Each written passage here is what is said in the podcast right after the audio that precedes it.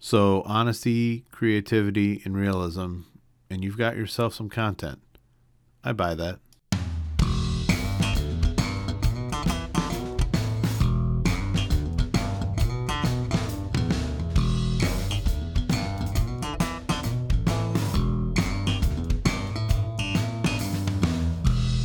Hi, everyone, and welcome to another episode of 40 ish.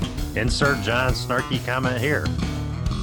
Thanks, Lance. That was helpful. You know, Moody's not with us tonight, uh, nor is Tucker. They had what other things that are more important. Seriously, what's more important than hanging out with us? I don't. I don't even understand. I, I'm. I'm going to say things that he can't defend. I feel bad. I don't feel bad. Jackasses. They need to be here.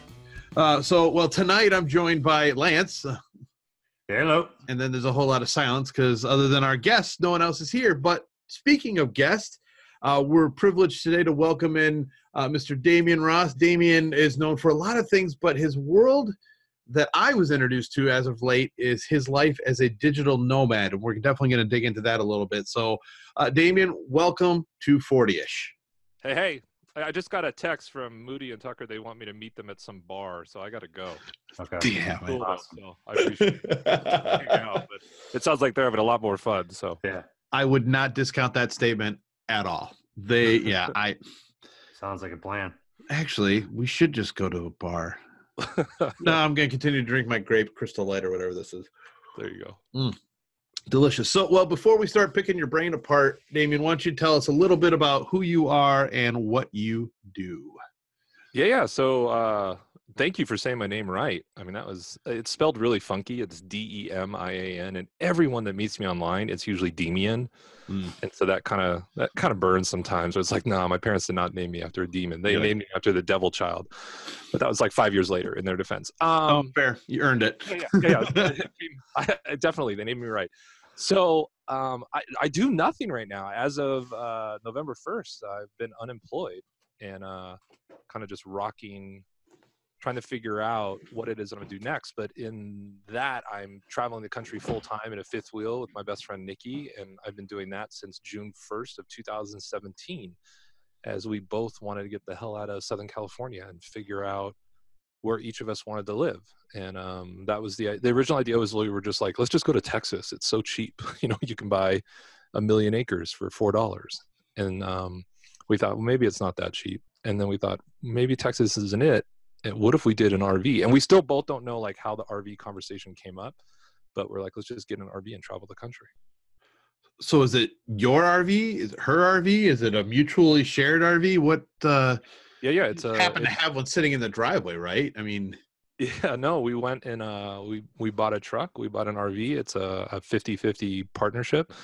Um, and uh, that was kind of the idea too, because both of us obviously living in Los Angeles, just the nut to survive in anything in LA County was ridiculous. And you know, I was single, she's single, and the idea was, wow, we could like almost be roommates when we were talking about Texas. And then we thought this is the same thing. It's actually if you're coming out of Los Angeles, this lifestyle is actually a lot cheaper than most lifestyles for sure and you get to travel and see the country which really works out so out of all the things you're keeping track of and all the questions I'm going to have, are, are you writing down like the best breakfast places to hit, like the little mom and pop places, or is it strictly cooking in the RV? no no we um there is a lot of cooking in the rv for sure but when we are in areas where they're kind of known uh, when we were in north carolina man i i honestly put on about 20 pounds just eating barbecue because Oh, yeah. the barbecue is fun. so yeah we do definitely do that um but yeah it's like right now i'm in uh pueblo colorado. I'm at pueblo lake state park. There's probably i'll say there's 200 spots here. There might be 10 people here right now so it's like really Wow. quiet and nice. Uh which is kind of normal in the the sunday night to thursday night kind of scenario. Most campsites you know get that crowded you know friday through sunday kind of situation. But even Right. this place friday through sunday it's just bare bones. It's great. Like i'm i'm looking at the lake and I think it's like I don't know, something like fourteen dollars a night to stay or something stupid. It's great. Now, how long do you normally stay in a place like that? I mean, you know, with you being a nomad, do you you know kind of cop a squat for a, a few days or a week or? Yeah. So uh, in the beginning, when we left in June, we um, we were rapid firing because I was supposed to be over in Boston for inbound, and we did a like a June loop and went back to California for uh, VidCon, and then we left, and I had to like we did Fourth of July at St. Paul because St. Paul, Oregon, because they have this huge rodeo, and I'd never been to a rodeo. So like earlier, Jason, when you're like, "Oh, my first rodeo," like I legitimately can say this is not my first rodeo. like, that was the only reason I went back to the St. Paul rodeo last year was so I could walk around and say, "It's not my first rodeo, bro." It's not my first rodeo. Just not. And then we, we had to hightail it to what I thought I was going to inbound, and then like at some point on the way over, uh, the bosses at B were like, "Nah, you don't really have to go to inbound. Don't worry about it." And I was like, "Crap!" I had all this stuff lined up, trying to rush over there. So, um, I, I, guess originally part of the idea is this would make travel easier for my job, going to conferences and stuff like that. But it actually, it, it's really a terrible idea to RV like to and from conferences. It's just not smart because you usually have to park like really outside of the city. Mm. Uh, it doesn't really save any money to the company you're working for if it's out of your own dollar. And then you're so disconnected with you're at a conference. So we stopped doing that. So uh, Colorado is our 28th state and we're coming up on two years. But I want to say, unfortunately, the rig was in Oregon uh, for about five months. So we lost a lot of like just traveling uh, for like five months. So we, you know, we we went really fast, 26 states in like I want to say like almost a year. Like we just wow. banged through it. Like it was crazy. Um, with the job that I had, I could only really move on the weekends. So that made it, you know, like where you're always pretty much staying somewhere for a week. Mm-hmm. Um, but now, you know, I, I don't really have a gig, so we can get up like we're leaving Thursday to Santa Fe, New Mexico, and then uh, Friday I'll be hanging out with friends down there, and then Saturday we'll go to Albuquerque, and I fly back into Los Angeles because my youngest is turning 18, and it's just like it's so much better being able to control when I go rather than I gotta wait till Friday at five o'clock to move. Right. I was just thinking uh, when you're saying it's kind of a difficult thing to travel to conferences via RV. My first thought is, isn't that how Madden, John Madden travels because he's afraid to fly? He's got that super yeah. bus, and that's how he went all over the place. I'm like, oh, that's how Demian's gonna roll. Yeah, yeah, yeah. No, no. I mean, I wish I had his money for sure. I'm pretty sure they let him park like at the stadiums. Probably. Like they take care of it. You know what I mean? Like they hook him up, and then right. he probably stays in a hotel. But yeah, the, the two times that I tried to do it, I, I went to uh, what did I go to? Um, in Cleveland. Is it Content Marketing World? Content yeah. Marketing World. And I had to stay like the campsite was way outside of the city, and it just was the drive in and then the parking. I was like, oh, I should have just stayed in a hotel, you know, because you're just going back late. It's just not, you know, my boy Jeff that was on two weeks, you know, he's done a lot of RVing to and from, and I think he's learned it too now, where they just it's a smaller rig and they stay in hotels. It's just not it's not as smart as you think it is, you know it's just better to travel and, and work and travel than work and travel trying to go to a conference. I was just well, thinking, go ahead. No, go ahead.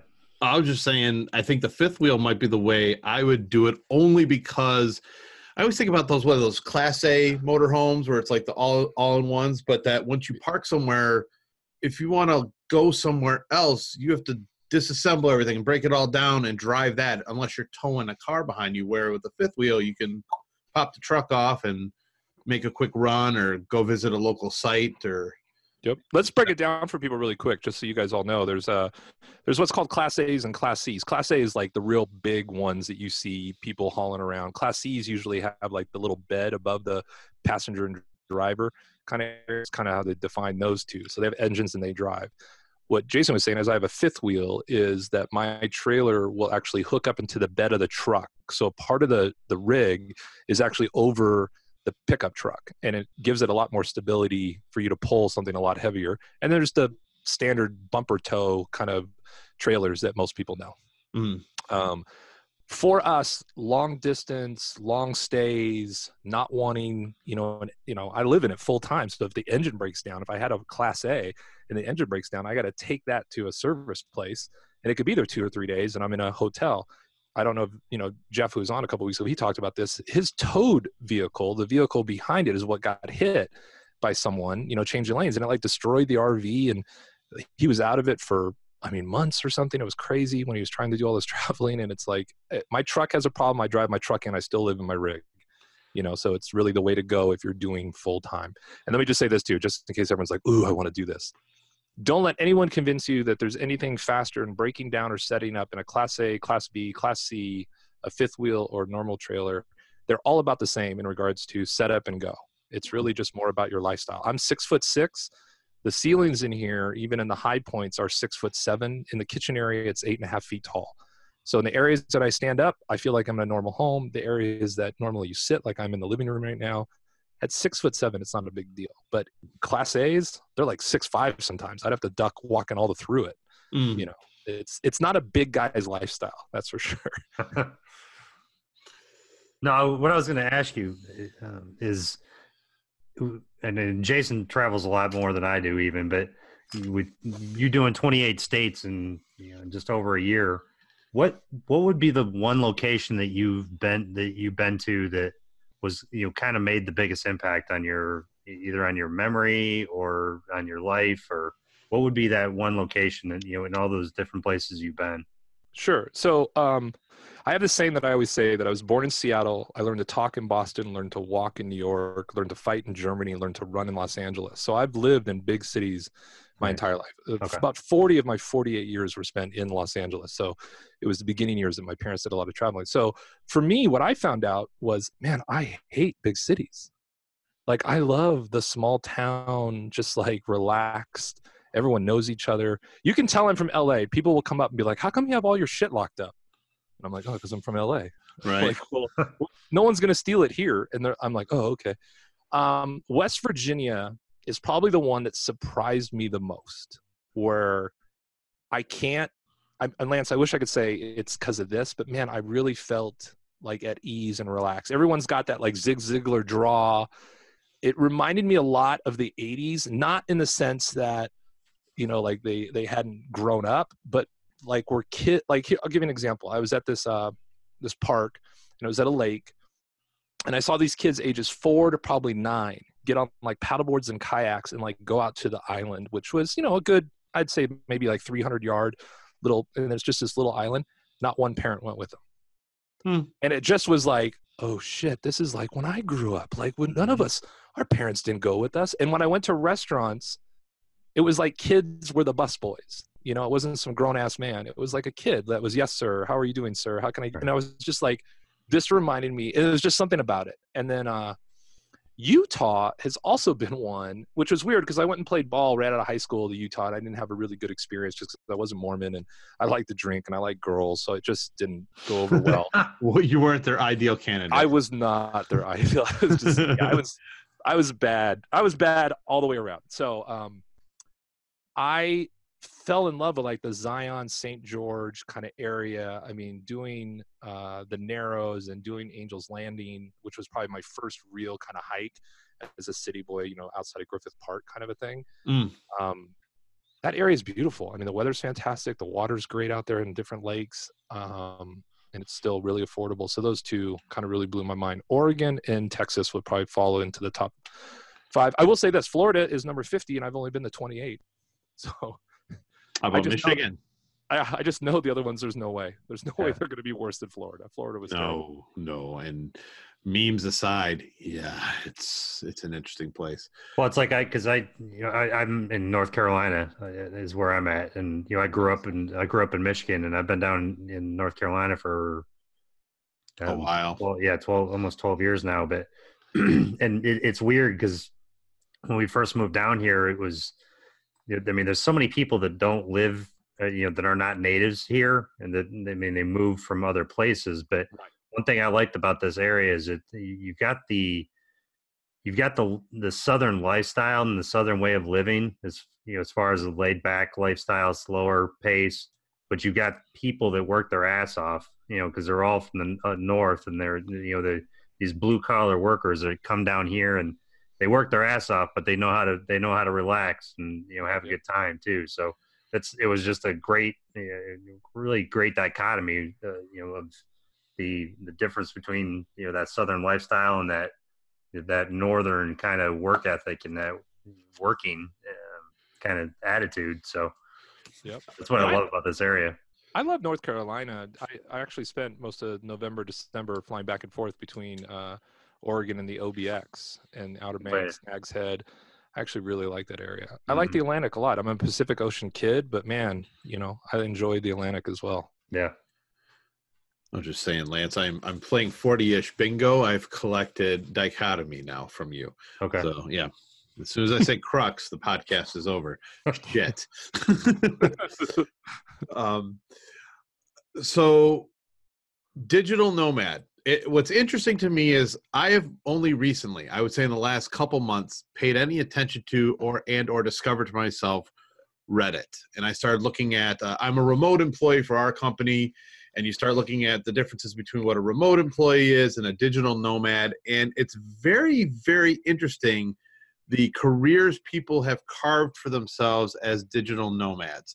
Uh, I even had a coworker friend of mine who who left our company to do something called uh, Remote Year. Are you familiar with Yeah. this program? I, yeah, of course. Yeah. Yeah, so she did that, and she basically said by about month seven or eight, if you ended up somewhere in the world that you just that just kind of called to you, you stayed there.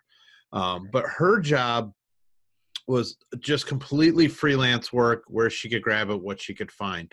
Um, in your life as a digital nomad, which you say you officially started basically summer of 2017, when you, your previous gig kind of ended and you took on this new lifestyle what was your hopes for your life as a digital nomad and and what has changed in in your outlook and perception of what that lifestyle is supposed to be like or what it's like for you Yeah. So um, I started looking for what you would refer to as a remote job. Once I got the remote job, I got it in October of 2016. And once I had where it was just internet and phone and I could do my job and, you know, ev- every once in a while travel to a conference, whatnot, I was like, okay, we can do this. Let's go. And anyone that has that kind of a job, if it's nine to five, and that's why I'm always like, it's so fascinating to me. Like when I'm talking to like Apple Genius Care, sometimes I'm like, "Where are you?" And they're like, "Oh, we're in a cubicle." Da da da. I'm like, "Why aren't you working from your home? Like, why do you? Mhm. You're just on a phone. Like, why do you have to commute? And why do you have a building and all that?" He's like, "I'd love to be doing what you're doing." I usually talk about it. It's a, it's an interesting icebreaker. sure Um, so it, interesting enough, that was some of the things. Like I kept it kind of a secret before I left, just because I was worried that people wouldn't really understand it, and they would think, and I'll I'll bring this up later, that I'd be on vacation. One of our editors that I was working for, she took, I want to say like seven months, and went over to like Spain and did this Europe tour while still working. And it was kind of funny. They're like, well, you can be a remote worker, you just have to live in the United States. And I was like, yeah, that's cool. I don't have any plan. I'm just, I was telling them I'm going to move to Texas. Like I was, I right was them that, so that at least they knew it. And then this opportunity came up. Um, but in November of this year, I got canned. So like, like honestly, like out of the blue, like no real kind of warning. You know, a couple signs, but I was kind of like, come on, they're not gonna. There's no way. I was just in San Diego September filming like B-roll stuff for you know promotional material. You're not gonna 30 days later can someone, but then yeah, 30 days later they can.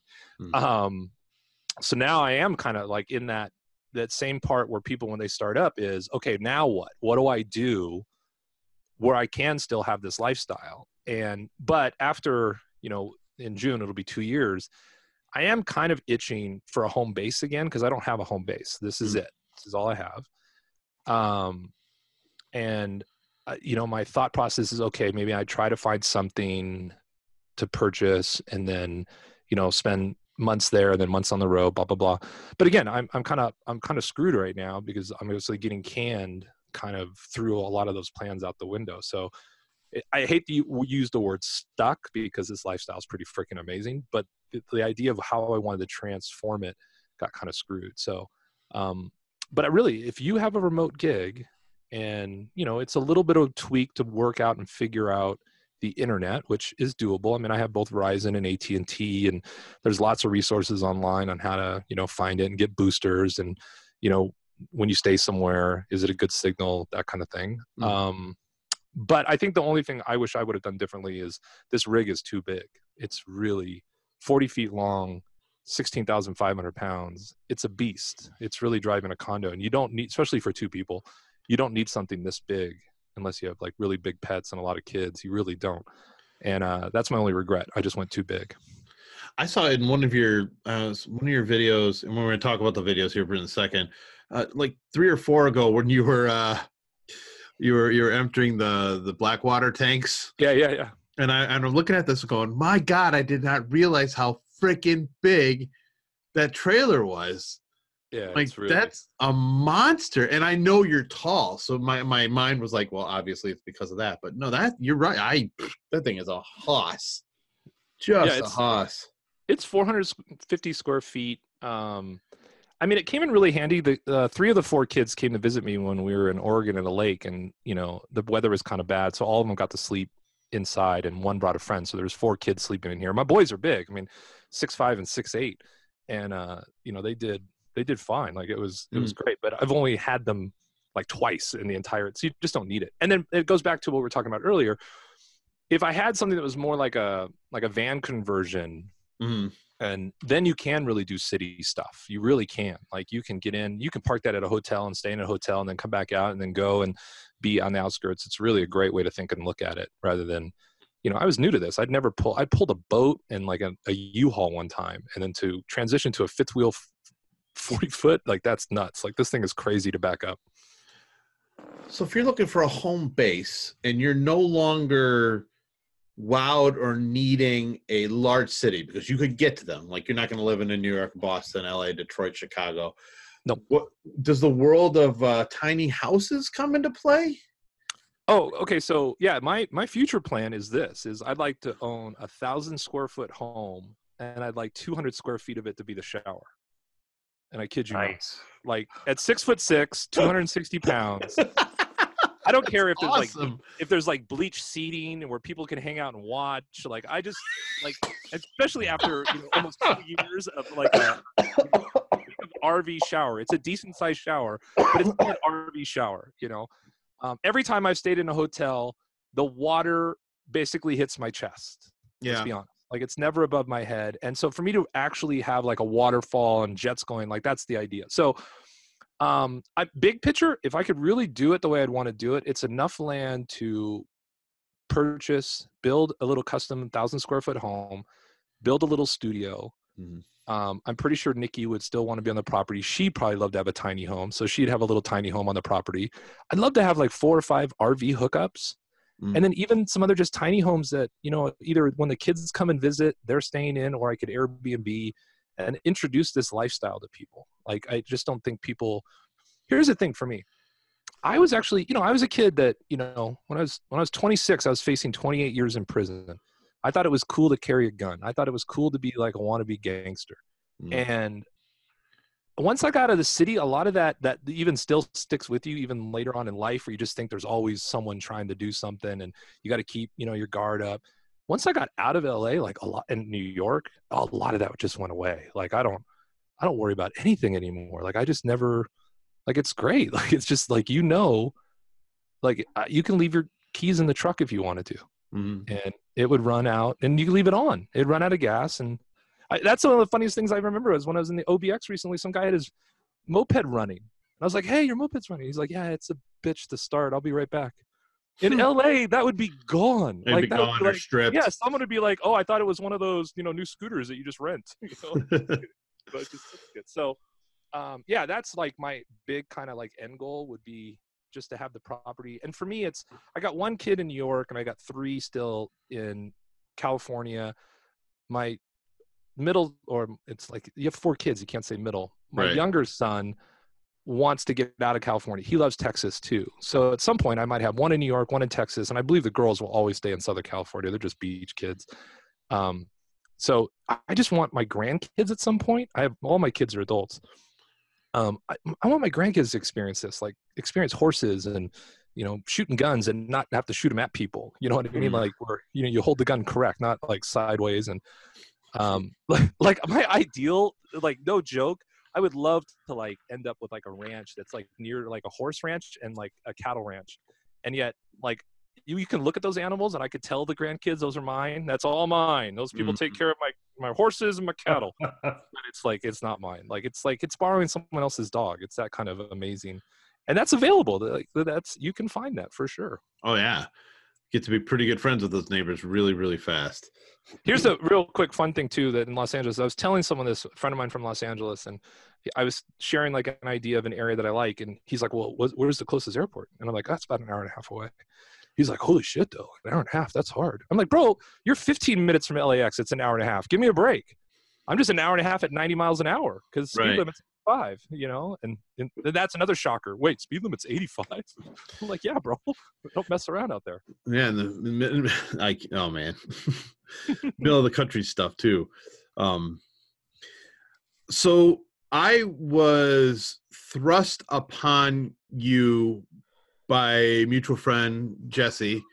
Uh, yeah, I was thinking I couldn't think of it, it was coming out the wrong way, so I just went with it. Um, uh, when you were doing what was, I thought, a pretty ambitious yet doable project, uh, which you had entitled "Road to 300," where it was your intent to make a what you described as a meaningful video every day for 300 days. You gave yourself a year 365 days so that you had some leeway you had some hiccup days and stuff like that but you ended up accomplishing 300 videos in 300 days without a miss Yep. is that correct and then when we started talking about this you were getting ready to do something else and it turns out that this has morphed into no longer road to 300 but road to 1000 Yeah, yeah. and you are 392 Yeah, I shot 392 today. That's Yeah. right. Uh, I need to know more about this because I, from from an outsider's perspective, I gain a lot by those one to two minutes a day. I just do. It's just somebody else's perspective. I gain a lot about the outtakes. I love. I just Thanks, if brother. if no one knew know knew who you were, they can get a complete sense of you from those and that realism. Like when you were trapped, caught in the snow up in Oregon, and I'm looking out at at the time, you know, three feet of snow sitting out my window here in Michigan. Hmm. Um, and how I'm just going to say it, how very, very different you are in these videos versus social media posts that you put. And, and the way I look at it is this I, I want to know about the video project, but I want to know if it's the same Demian Ross in the video that seems to be kind of hard on himself in, a- in a, in a wanting to grow way mm-hmm. in your other social media world in your instagram posts there's like inspiration and then kick yourself in the nuts and then Yeah. then there's uplift everybody and then i'm gonna rochambeau everybody i know i'm just i, I gotta know more so let's let's start with the video project what what encouraged and started the road to 300 and then made you decide that it's time to morph this and make it something bigger Yeah, so uh, I just got done with the conference I was working for, Social Media Marketing World 2018. Um, obviously, video is a big play. I'm a sales guy. My background is really more marketing than sales. Um, and I just needed a creative outlet, to be honest. And I thought, okay, well, let me document like three goals that I want to get 100% of. And that was where I came up. Originally, it was going to be called the Road to 400 because I had four goals that I wanted to do 400% of, if you do the math. But Math I dropped hard. one of them. And then all the goals had a 300 number. So I had three different goals. One was to do 300% more than I did the previous year in sales. One was to connect and really try to build relationships with 300 people. And one was to record 300 videos over a course of a year. And, you know, originally I really thought I could do daily, but I was just so worried about internet or upload or, you know, I've been pretty open that I, you know, kind of suffer and battle with depression and anxiety. And sometimes that can make it hard to, you know, hit the record button, put it out, or what if I got sick, blah, blah, blah. So really, honestly, it was a creative outlet. I'd love to be able to tell you that the outcome that it's become was my original idea. That was it. Hmm. So after like day 10, I started getting a little bit of flack from the people I was working at because they were like, well, does the 300 mean 300,000? Because my goal was like somewhere around 300,000. And I'm like, no, it's 300%, but I haven't even really talked about it. You're using your inside information that no one's ever going to match up to. And so it became that. Um, and here's some weird things that came out of it that I didn't know. And this is where I feel it's really powerful is that when I was doing sales calls, this came up a lot. Like Jesse, who you know introduced you to you, I was trying to pitch TechSmith to be a sponsor, and they became a sponsor. And but to be able to like call someone or email someone and say, "Hey, it's Demian. I'm in you know Surf City, Texas, and then the next week I'm in Albuquerque, New Mexico, and now I'm in you know Salt Lake City, Utah." There was always this like, "Hey, what the hell's going on?" Every time you email me, you're in a different area, and I'd be able to talk about the lifestyle, and I just build these relationships, and I didn't know that was going to happen. It also got me kind of on the map, you know, for like speaking gigs Mhm. and speaking at events that the the potential other sponsors of the event are my like customer prospects. And so i don't know about you but this is a hard sell up the food chain. When i was working there was i can go to content marketing world as a speaker with a speaker badge and then walk the exhibit hall and meet and talk with people or i can buy a ticket like any other attendee and walk the hall what do you think is going to be better? What's going to allow me to build and cut through more relationships? It's the speaker badge, 100%. They just think you're someone that you know what you're doing, blah blah blah. Mm-hmm. I just I couldn't sell that up the food chain for some reason, but I couldn't believe that those opportunities were coming my way, and it probably was around day 70 where I usually wear a white V-neck and I I put on a gray shirt and people lost their mind. That I was like, wow, people are really paying attention because the views have never been there, the subs have never been there. I haven't really tried to grow that at all. Um, and I've never been a guy that, you know, because me, it's still a creative outlet. Like honestly, if it's just a diary and I'm the only one that's watching it and doing it, then that's fine. Um, I, I mean, I'm starting a podcast. It's very much like that. It's just going to be me talking about this kind of like figuring shit out from you know putting all my eggs in one basket and you know having people that i thought loved and cared about me just come in and say okay you're fired. Um, and then how to regroup and regrow from that. So the videos because it's because it's like two or three minutes and usually it's just me if you haven't watched them it's just me like saying okay today's topic. And, and even this morning was just i got a message from someone. It was very encouraging and reminded me that uh, what she wanted to say to me was that when I was dealing with the trauma of losing my job, that what my brain was telling me wasn't true. And I have to forgive myself for that. And I was like, okay, I'm going to talk about that. I just got on and talked about it. Um, I usually try my best to keep them pretty positive. I mean, there's some ones that really took 118 took a huge turn. Um, a lot of them, when I was going through a breakup, were really kind of sad and you know, kind of down and out, kind of a thing. Um, yeah, it just depends on the day. I mean, that's the hard part about doing daily. Is some days you're just in a shitty mood and you gotta you got to pump it out. But in regards to tweets and Instagrams, it's it's like that. I feel is like a lot more real and raw because it's you know it's when I'm having that emotion that I'll then say, okay, this is what I want to say right now, and it's not being filtered through a video. It's the same guy. There's no like people don't meet me and are like, oh, you have a different voice than you do in your videos, or you have a different attitude. It's the same, but you are right. There is kind of a a, a bit of a difference. And then I'm still like you know, January and February were just a down and out. I was in a depressed state on the I was on the couch. I always joked I was joking. I was on the couch like 23 hours and 30 minutes. The only 30 minutes was I was shooting the road and editing it and uploading it. Mm. And then I went back to the couch, you know. that was my day for a couple months. It was pretty down and out. Um, unless my roommate forced me to go to the gym. Other than that, and I, I, I don't mean she forced me she would encourage me. uh, and then we get the shots on the rowing machine at the gym. I mean, yeah. there's there's a whole there's a whole world. If if people, I encourage people to follow you along because it's just.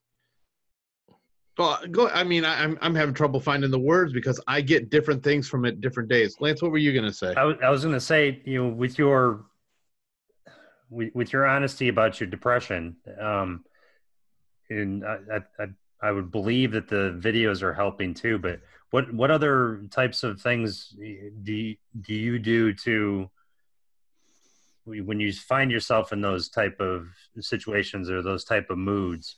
I mean, what what other things do you do to you know to help uh, get you out of those moods or get you out of those? Because I've I've never been in a. I mean, I, um, you know, I've never felt that type of uh, you know, that type of um, um, feelings before. Um, mm-hmm. So I, have known a lot of people that have, but um, and so what what type of things do you do to to help yourself in those situations?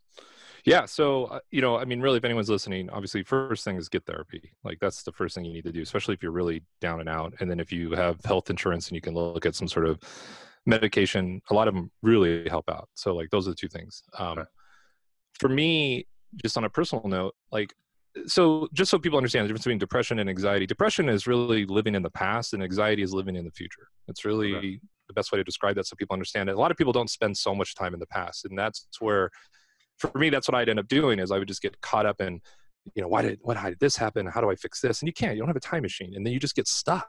Like that's the feeling. It's just stuck and then you can talk about it but the hard part is that for some of your people that are very close it can be it can just become draining and you know they don't want to talk about just how kind of sad and down and out you are so for me it's really it's about just like reading positive stuff trying to stay positive this is the only time i'll ever tell you to fake it until you make it like i won't tell you to fake it till you make it anything else but if you can in happiness it does really seem to kind of like pick itself up oh, yeah.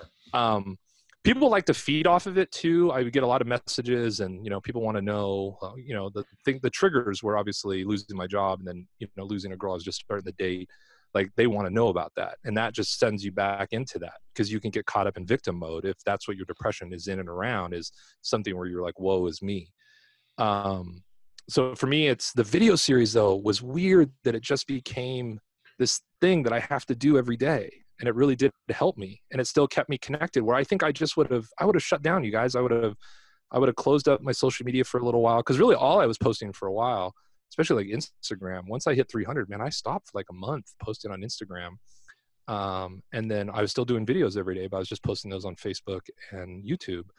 And it kept me like out there and still where people were reaching out especially if they could pick up you know that hey things don't look that good. What's going on? How you doing? You don't seem your normal self if you know me and you know i'm not as joyous. So it's really just opening up and talking about it. i think that's why this isn't my mission. This isn't going to be like a big part of me but i do feel like that because i'm you know you guys can't see it because i'm six six because i got this giant beard because i'm all tatted up because i'm traveling the country because i'm actually kind of funny at times.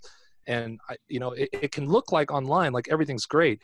That everything's great and i'm still dealing with depression and anxiety i think really opens it up for a lot of people to say hey if Demian's dealing with it and i've had this i've had messages where like you actually made me feel better if you're dealing with it. No wonder i'm dealing with it because look at my life. And i'm like that's ah, not really the case. It's not really about your life because it's just a an inner feeling more than anything um, and I think talking about it and opening up about it really helps. I mean, it really does. You know, I mean, if I just stay by myself and I I don't know what I would do.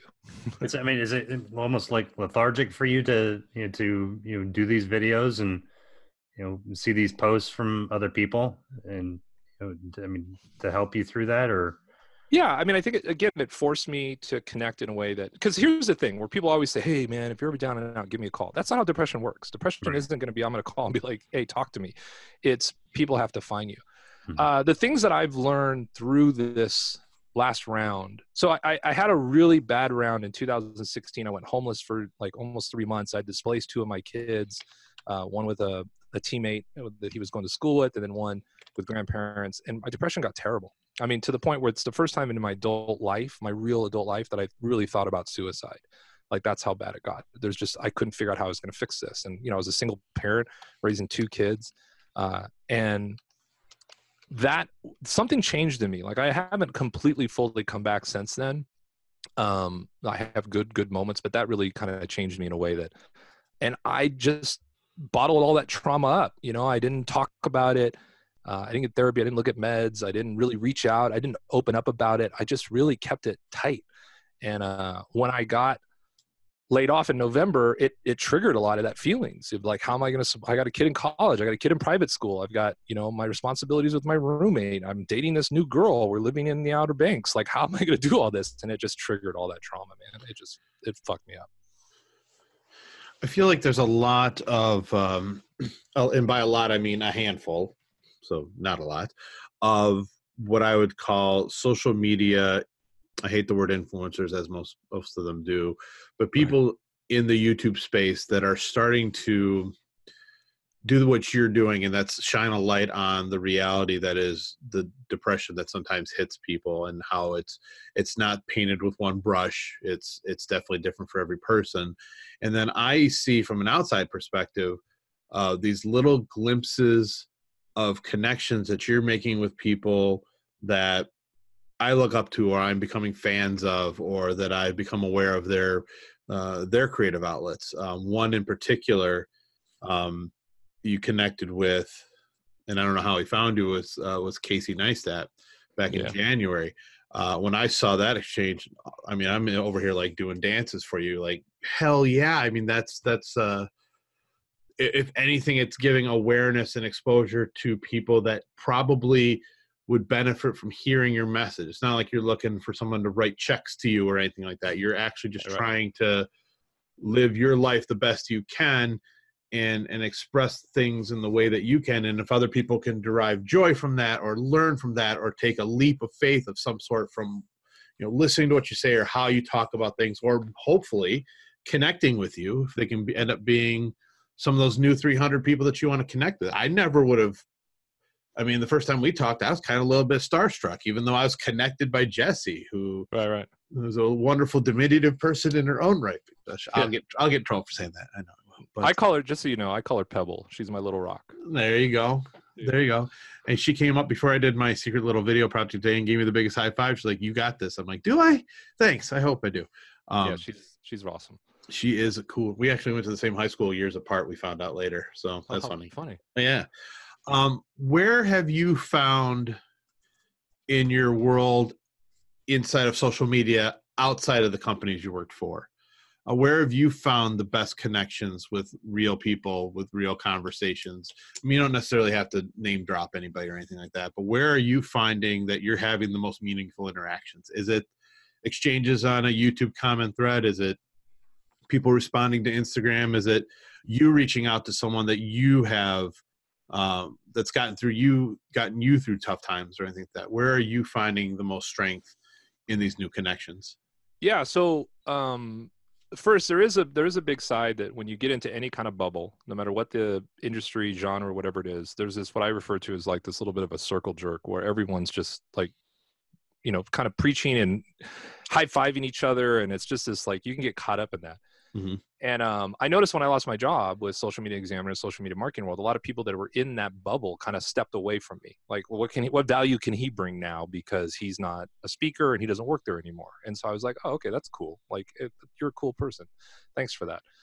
Um, for me, it's really the DMs. Like when when someone DMs me and it starts off with Demian, I couldn't post this publicly. I'm like, oh shit, like this is gonna be real. And I've gotten some real real ones. I've gotten ones where, you know, they've really felt alone. And, you know, a lot of times when they're, you know, I, I don't know all, I don't have all the answers. I'm not trying to give people advice. I, I like even today, it's like get therapy, get meds, like work that shit out, like, but have people you can talk to. But I feel like that's where the majority of the conversations are. So when I have these guys, like I had this amazing moment in Denver. I was on this thing called the Road to Social, where we were doing three social media events, and there was a bunch of us, and we are driving, and I got to Denver, and this guy Joel, who was putting on the event, Joel Comm, he introduced me to a guy. He's like, "Oh, this is Demian. He does a video every day." The guy's first question was, "How many subs do you have?" And I literally said, "Fuck you, dude." And his face, like even Joel was like, "Wait, what's going on here?" Like that's what you're gonna take my creative art and ask me how many subs I have? You haven't Right. even watched the video. Why does that matter?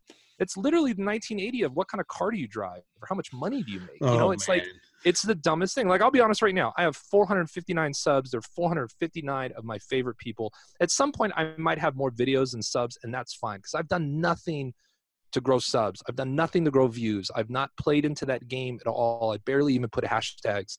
Like this really, eh, like maybe after 500, I'll say to myself, okay, Demian, it's time to learn YouTube. It's time to learn how to grow a channel. Mm. And that'll be kind of what I'll do for the next 500 videos, maybe. But right now, it's just about the way I monitor it is a video a day. As long as I'm doing that, okay, cool. And then the other thing is the engagement. I'm, am I getting conversations? And real quick, I don't want everyone thinking that all of it is about depression and anxiety. I mean, uh, on Sunday I do like a, usually a story, and I talked about a story where I had to take a guy's date to prom because he was black, and the parents didn't want her to date a black guy. Like I was just telling this story of like something in my life. So, and a lot of it has to do with the trip, and it's always morphing. Like it's not one thing, you know. and And- more Freaky Friday, please. yeah, yeah, yeah. The double D's. I changed I it too. love those. I love that. I just because now as as a as a video creator myself, I look at it. I'm like, okay, how did he do that? Nope, that's not how he did it. Shit, I don't know how you did that. I How- did how'd you- one the other day. I did one the other day where I took a teal pillow and I hit myself in the shirt and I turned my shirt teal and nobody freaking noticed. I must have What? did it fast or Yeah, I just I just watched that episode today. okay because it was so Yeah. funny. I didn't have one person like, and I know I didn't do a good job of like selling it. Where I'm like, hey you guys, maybe I should change and you know like get the pillow out where you could see it. So it's just my. I'm learning on the fly too. I don't set up a lot of time and stuff, but it was just funny that it, like the first double D I did, uh, where basically it's two of me. If you guys are listening, it's two of me in the shot at the same time interacting with the other Demian. Um, that it, it takes a lot more editing. I move out of iMovie and I have to move into Adobe Premiere to do it. Um, it's just it's just different. It takes a lot more work and energy and scripting and writing. And so I mean I definitely want to do them more for sure because they got a lot of people interested. Yeah. Um, but it's it's a lot of it's a lot of work for sure. And I'm really trying to keep it. You know, I'm gonna have my first coaching call tomorrow, and uh, I, I haven't asked for this. I didn't set up anything. I just had someone, Demian, will you coach me? Because I've never been consistent with this. And I'm like, yeah. And it's someone who I really look up to. So I was like, you bet, bro. Like, Right. I wouldn't even charge you. And he just wouldn't have that. He was like, no, no, no, no. Tell me what your hourly rate is and I'll pay you. And um, that blew me away because I have had in the series, ooh, I want to say I have had 20 people say, Demian, you've encouraged me to daily. I'm going to do it. None of them have panned out Yeah. all of them all of them have fallen off and uh and i get it but i think that's where i feel like that's a little bit of the secret sauce was i gave myself some outs by saying i'll do 300 in a year. And uh i think that's really important you know? I feel like people need to do that. If you're going to go to the gym don't say you're going to work out five days a week. Say you'll do 100 workouts in the next 150 days. Like give yourself a lot of outs so that way you know sobriety is the only thing where you kind of have to really maintain it. Like you can't Right. like just say you know i'm gonna be sober for six months and then i'm gonna drink for a month and i'm gonna be sober for five that's that's sober for the year there you go. yeah, It, um it averages. i when i used to do that because then you know i would get sober for like a month so that way i could you know lower my tolerance you know just save some money but it wasn't really about getting sober It's like being um sober during the weekdays and then hammering it on the weekends. yeah yeah no same thing yeah so i think I- think for me, it's more, it's still really just about being creative and just saying, this is what I want to say today. I never really sit down and say, ooh, this is going to get viral. Ooh, this will get comments. I never have, honestly, I don't have that. I did have those with the double D's where I was like, ooh, and 118 when I talk about, it's probably the, really one of the first times I really opened up about stuff. I was 118 into these and I literally sat down and you can watch me say, oh shit, this is going to take a turn Yeah. And I was like battling. I mean, I edited a 25 minute video down to whatever eight minutes. It's one of my longest videos, or five or something. And I, I I struggled with it. I sent it to like 10 or 15 people. You guys think I should post this? I mean, this is really raw. I mean, I'm crying, I'm cussing. It's a little out of the because everything else is you know kind of just jubilee before then, kind of a you know It's I'm a traveler. lighter. Yeah. yeah yeah and Yeah. so and i still think i have that up and down because that's just me. Like there's days where i just want to be funny and goofy and that's what i do and there's days where it's like hey you guys i want this is something i learned. And a couple days ago i talked about that where when someone's close to me i need to tell them ahead of time that i suffer from this and that someday i might be lethargic and just sit on a couch for you know 12 14 hours a day and I might not return your call and let them know that like don't take it personal. I'll come out of it. Give me a couple weeks, couple months, and you come out of it. And it usually takes some sort of like weird trauma to kick it off, you know, and kind of being prepared for that. It's kind of Now, interesting. Go ahead. No, you got it. See, we're both on the vibe. Go for it. Yeah, man. we um. So it, it- on a personal level, Demian, what what is your what is your and it, it- this may sound cliche, but what is your happy? I mean, like, what is your joy in in, in your life? I mean, like, what? what yeah, would-. Uh, no, no, I, I got Does it. that make sense? Yeah, yeah. So for me, it's really it really is about making people laugh, to be honest with you, straight up. Like I've had someone and, and I'll riff off a bunch of compliments. You're super smart, you're super creative, you're really handsome, you're really tall, you're really funny. The only one I believe is funny. And the reason I believe that is because I've been in groups with people that have never met me and just telling stories and interacting and they're they're on their ass laughing Mhm. and and even like with the outtakes or little moments like i know there's times where if i sat down and scripted it i could make it way funnier. I know i could and i could think of cuts and and ways. Like there was one time i was at a track and field and there's this huge tire and at the end i was like oh this is like a redneck hot tub. Let me get in it. And i thought through that and you know sat in it and was like bubba bring me a beer you know just doing that kind of stuff. And there's a lot of people like do you do more of that. And i'm like I really want to keep it as simple as I can so it can stay consistent. But I do feel like that's coming next because I really do. And here's the thing people think I want to make people laugh for me to become popular or for, you know, that that eyes are on me. Right. I always talk about this. My mom produced the Tonight Show for 25 years, and my dad's been in television and theater too. That's a real kind of nepotism. Like they could have got me anything I wanted if I really wanted it. You know what I mean? I mean, uh, my dad's best friend was Michael Richards. My pay, my babysitter was you know Pee Wee Herman. Um, at- like there's just like, like if I wanted to get in the comedy and do it, I could have done it. You know, Mhm. unfortunately, I had kids at a really young age, and I had to play dad. But I I I love making people laugh and talking to them and bringing them joy. And when you're in a fifth wheel and your roommates heard all your jokes, this is a really kind of good outlet for that is to be able to bring people joy and make them laugh. And that was the idea of the outtakes. Like, you know, hang, even if the subject matter is serious, hang out and I'll try to throw in some just riffs off the top of my head. And sometimes it's good and sometimes it's, you know, it's what it is, but it's still entertaining. But that's, yeah, like honestly, that's my, that's my joy, man, is Nice. Cool. laugh, yeah, for sure. Well, see that's so I'm hopeful for that. I'm hopeful if you're adding more of that aspect of you to your videos, that people who have been along for the ride, so to speak, that have watched those outtakes, just get a greater sense of who you are, and that people who are newly discovering you are not looking at it, that as a shtick, right? As as like, oh, Right, he's right. trying to, and like when you're not, when you're just funny and you're not trying to be, with like in serious intent, that that's the best, right? That's, Mhm. I mean, that's like our group of friends. We get together and it's within minutes, and we're all dying, and it's always something so stupid. Yeah. Yeah. Um, so no, I can I can fully appreciate that. and I battle with it, you know, like there's times where I'm like, damn it, why didn't I just keep my mouth shut and just do the one year and now move to a weekly that's a lot more scripted, a lot more funny, a lot more entertaining, a lot more different video, B roll, just, you know, like what's out there.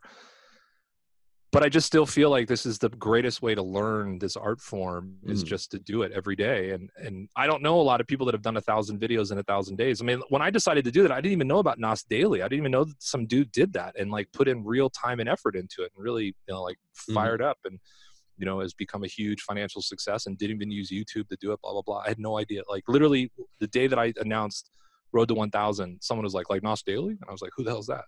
And they're like, Right. oh, check out his videos, kind of a thing. So um, I still have I, I have an idea for a weekly that I've been tossing around.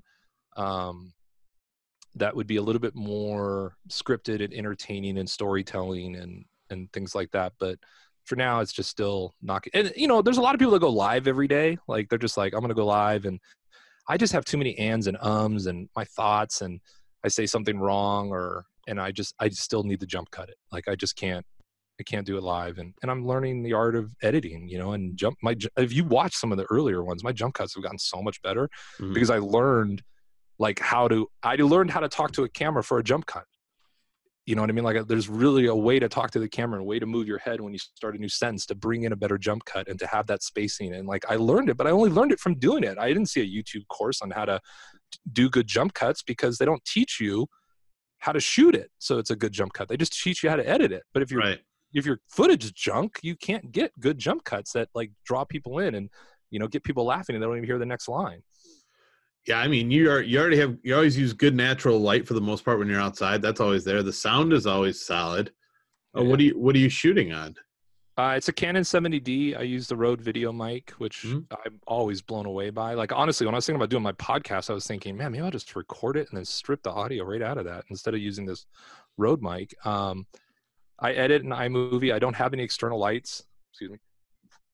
Um, I just recently got like a tall enough, really lightweight kind of tripod that uh, could be forward. Like Nikki was always holding the monopod for me, and she actually became kind of a a character in the series because her laugh's hysterical and there were times where she would just laugh and it would just be like a, a big part of it um but now that i have a tripod she's not out there holding it as much.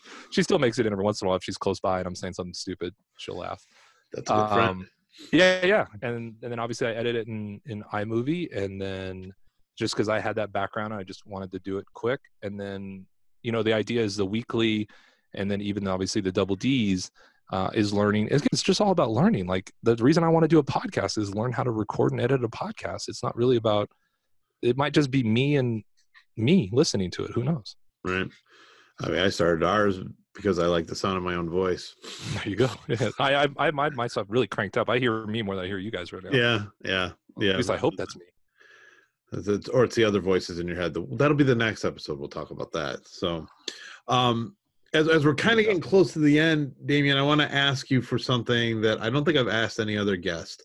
Um, in a minute here, I would definitely want to have you tell everybody how people can help discover you on your different social channels. But if you had to give an elevator pitch for you as a person, encompassing every different way people could potentially consume you in the social space, what is an elevator pitch for Demian Ross? Ooh, wow. That's a good one. Um, all right, let me think about it for a second, then I'll bring it. Yeah. Because you guys can edit this and make it look like I just went to it. Oh, That's cool. Totally not. Well, no, we're, we we pushed the elevator button. It's uh it's up on the uh, upper floors right now, so you're good. Time. nice, nice. Well, I'm in a small town, so the three floors is about Yeah. as much. As you can do. That's a skyscraper, right? yeah, yeah. Why do I I- keep thinking Pueblo, Colorado? The, the- what was? Where's the? uh We used to send away for. Oh, it wasn't Pueblo, Colorado. Yeah, it was. It was a time uh, Time Life books, wasn't it? No, shit. I can't think of what it is. Hustler magazine was it printed in It was Pueblo, Colorado? Is that definitely what he's thinking Hustler. about? Hustler was definitely formed. Was it Out Pueblo, magazine? Is that what you're talking about? That's God, Pueblo, it's- Colorado. we, we, we, oh god, I'll have to find it. Uh, Nun's life. Was Nun's name. Life. Nun's life. Nun's life after dark. uh, an elevator pitch for Demian. Um, you know, I, I just think really, for me, it's um, I I had a really interesting, different childhood, and I love talking about it. I love talking about the experiences. I love being real and transparent and honest and open. Probably too open and honest and transparent for my own good. Uh, I'm probably at the point now where I'm completely unemployable just because of how much I've shared about just who I am as a person. And that's okay. I mean, like, I'm really enjoying this process. And um, yeah, I mean, I think that's that's me. Like, you know, I, I'm not, I'm really not in it for any other reasons that people are creating stuff. I think I'm really different in that way. I think everyone's creating it to figure out a way how to monetize it. And I'm creating it just because I really love, I love just saying what my thoughts are for the day. And if all, honestly, you guys, if all it is is just a diary for me later on or for my grandkids to be like, let's check out grandpa. I would love to be seeing what my grandpa said when he was in his 40s in a heartbeat. I'd watch those videos all day long. right, and in high quality too. Right. without a doubt. Like, without a doubt. So before I ask you the last question, yeah, Pueblo, Colorado. It's the site of the U.S. government bookstore. So you could, e- you could mail away for pamphlets. Like Mhm. that's the federal government bookstores in Pueblo, Colorado. You should go find this. It's like a tiny little mail mail stop. Um, I don't know. It's just I remember this from the. Don't you guys? You guys, we're all the same ish age. Where we you remember it's like you used to send away for stuff to Pueblo, Colorado, and I can't remember the zip code, but man, uh, now I'm gonna find. I'm gonna totally tag the crap out of you guys when I find these commercials. You'd be like, "This is not what I signed up for." But uh, so, Demian, we've talked about a lot of social media. If people want to discover you, find you, be a part of your world, where can they find you online? Yeah, so right now I'm currently really on all the channels. So I'm on Facebook, Twitter, Instagram as at Demian Ross, which is spelled D E M I A N R O S S. I kind of blew it there because the name is spelled so funky. I bet you I could have got at Demian. I was such an early adopter, but everyone was doing first name, last name, and uh, I blew that. And then I'm on YouTube as Demian Ross as well too.